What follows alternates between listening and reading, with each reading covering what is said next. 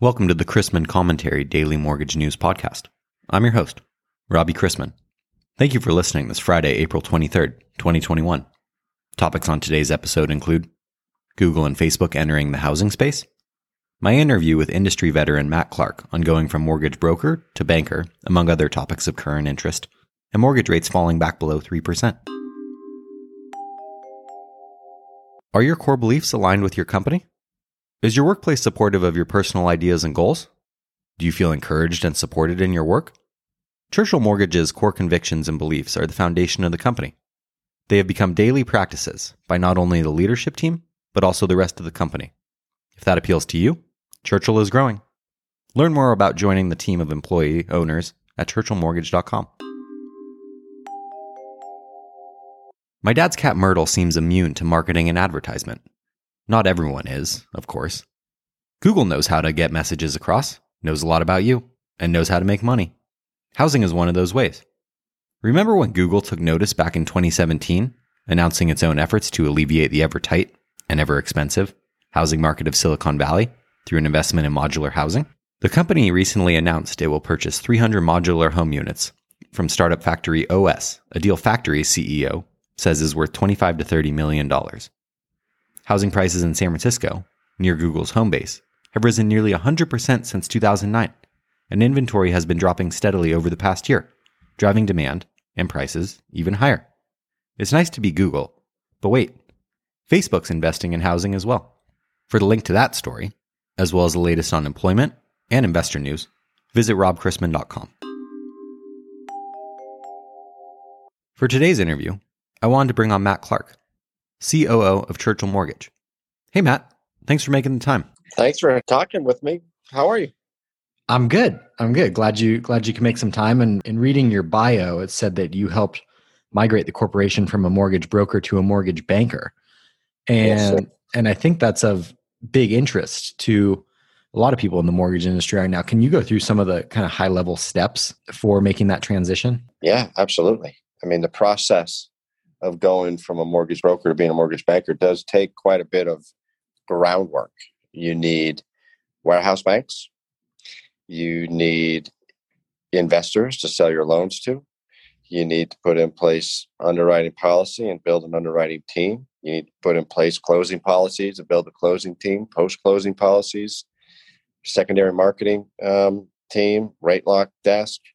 And so there's a variety of things, obviously, that you have to go and just build and so that you can go from being a mortgage broker to being a mortgage banker. It's and it's a you also have to spend a lot of time with your sales teams making sure that they understand what's in it for them. Why do they want to send loans internally versus to the brokers that they've all developed relationships and comfort with? And you know to change behavior you got to show them what's in it for them and you got to give them proof beyond a reasonable doubt. So you have to take your time and not force it, but allow your team to come alongside you while you make mistakes and you don't provide the best service that you ultimately can up front. Just takes a little while. so that whole process was quite a lot of fun. And it took a long time to get to the place where we are today, where all of our business basically comes internally. We don't, we decided to never force our salespeople to use our internal product and process, and they could continue to broker loans out as they saw fit. And so we flipped it and we forced ourselves to earn the business instead of causing them to send it to us. Well, I guess fun could be one way to put it, but I would ask what did you what do you wish you knew then that you know now that could have avoided some headaches for you? Well, shoot, I think I can answer that question differently every year in this business. It seems to be a business that continues to evolve the rules change on a consistent basis. So there are things I, I wish I knew a year ago that I know now. But if I go back to the 18 years ago when we did it, I wish I knew the value of hiring a extremely seasoned, experienced capital markets leader. We didn't have a ton of experience in the capital markets. We went out and earned and gained that experience ourselves if we had brought in a, a, a highly experienced capital markets leader up front, I think it would have um, catapulted us in our maturity of being great mortgage bankers. And as a mortgage banker now, I guess I would say, what are you doing to help your customers? We're different than I would say most mortgage companies out there, whether they're mortgage brokers, mortgage bankers, banks, credit unions, etc.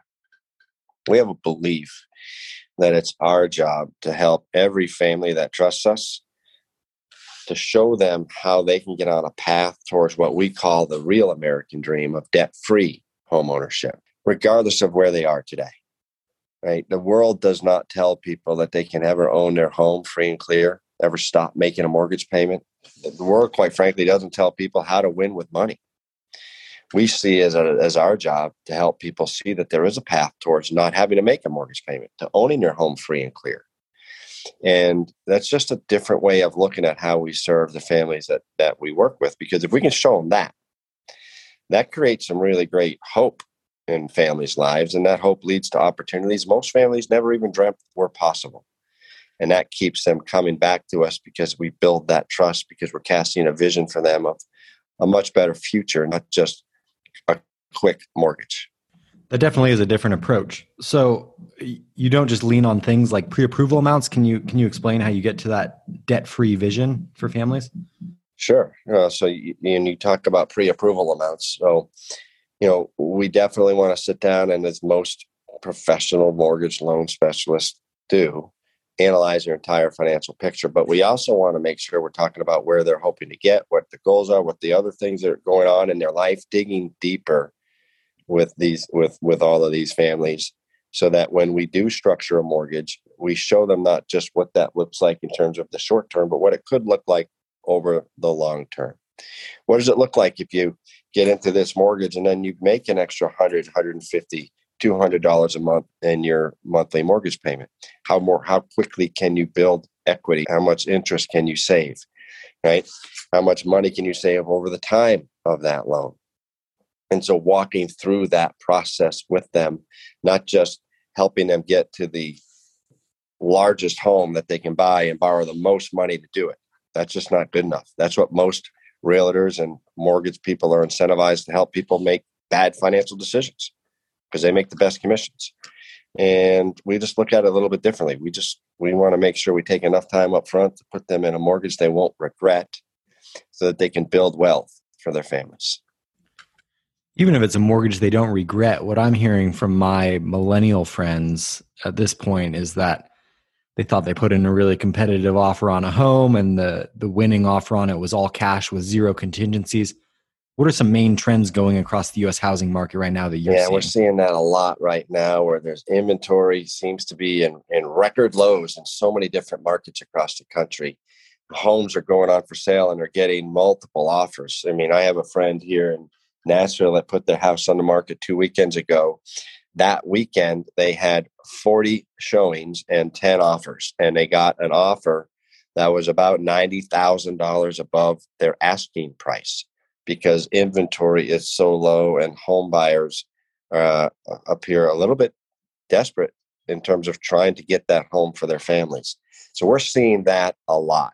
One of the ways that you can compete with that we call our certified home buyer. We put a lot of our buyers if we have time through a complete underwrite up front before they shop so their offer is almost as good as cash all we need is the uh, collateral the appraiser, and we can close extremely quickly that does position those folks as a stronger buyer not as strong as cash but as a stronger buyer and you mentioned nashville there where is churchill located in the us Oh, Rob, we are in 47 states. We've got offices from coast to coast, and we're continuing to grow and build. So, a big part of what we're looking at in the future is carrying on this mission towards helping people get to a position of debt free homeownership. And we're looking for a lot of people to go out there and work with us to do that. Matt, thank you very much for taking the time to talk to me today. It was my pleasure. Thanks for allowing me to. Yesterday's bond market action was influenced by a better than expected jobless claims report and some selling in the stock market after President Biden announced a proposal to almost double the capital gains tax on the rich. The Grand Cayman banks are licking their chops. But by closing time, the movement of treasury yields was minimal, and the MBS basis settled either side of unchanged. Lenders should know that existing home sales decreased 3.7% month over month in March to a seasonally adjusted annual rate of 6.01 million, failing to meet expectations. Total sales in March were up 12.3% from a year ago. The supply of existing homes for sale remains near all time low levels, driving up the pace of price increases well beyond the pace of income gains, thus creating affordability pressures. But Freddie Mac's primary mortgage market survey showed the 30 year fixed rate declined to 2.97% for the week ending April 22nd, back below 3% for the first time in eight weeks. A year ago, at this time, the 30 year fixed rate averaged 3.33%. And don't forget, in 1981, the interest rate on a 30 year mortgage peaked at a whopping 18.63%. For more good news, Black Knight reported forbearance volumes improved marginally this week, edging 1K lower typical of the recent mid month lull in improvement. Despite the modest improvement, the number of outstanding plans is down by 298,000, or 11.4%, from the same time last month. As of April 20th, there are 2.3 million mortgage holders in COVID 19 related forbearance plans. Today's economic calendar begins later this morning with preliminary April market PMIs. That will be followed shortly thereafter by March new home sales. Today, the New York Fed desk will conduct two operations, purchasing up to $5.3 billion of 30 year 2% and 2.5% mortgage backed securities. We begin Friday with agency MBS prices unchanged from Thursday, as is the 10 year, yielding 1.55%. Let's wrap up with a joke and some housekeeping. Parental discretion advised. A woman decides to have a facelift for her 50th birthday. She spends $15,000 and feels pretty good about the results. On her way home, she stops at a newsstand to buy a newspaper. Before leaving, she says to the clerk, I hope you don't mind my asking, but how old do you think I am? About 32, is the reply. Nope, I'm exactly 50, the woman says happily. A little while later, she goes into McDonald's and asks the counter girl the very same question.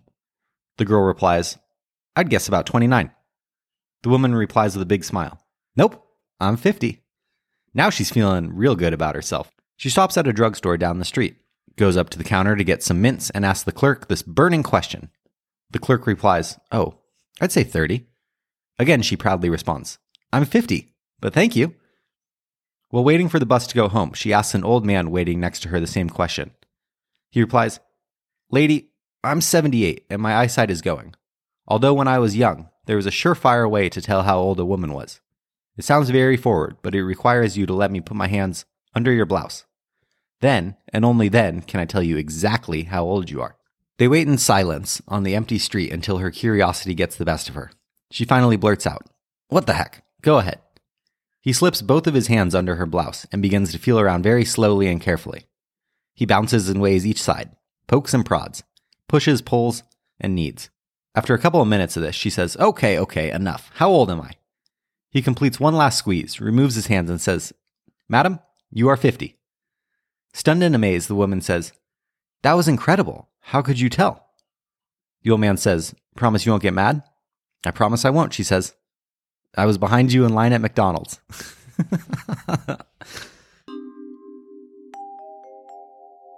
this podcast is sponsored by Churchill Mortgage. Churchill Mortgage has proudly been employee owned since 2013. Churchill's unique mission is to help borrowers achieve debt free homeownership and build wealth through a smarter mortgage plan, regardless of their starting point. Churchill is growing and would love to speak with you about opportunities in your area. Learn more about Churchill at churchillmortgage.com. If you have any questions about the podcast or sponsoring opportunities, send me an email at robbie at robchrisman.com. Visit robchrisman.com for more information on our industry partners, access to archived commentaries, and how to subscribe to the daily mortgage news and commentary. To listen to or download past episodes of this podcast, search mortgage news on any platform you get your podcast from.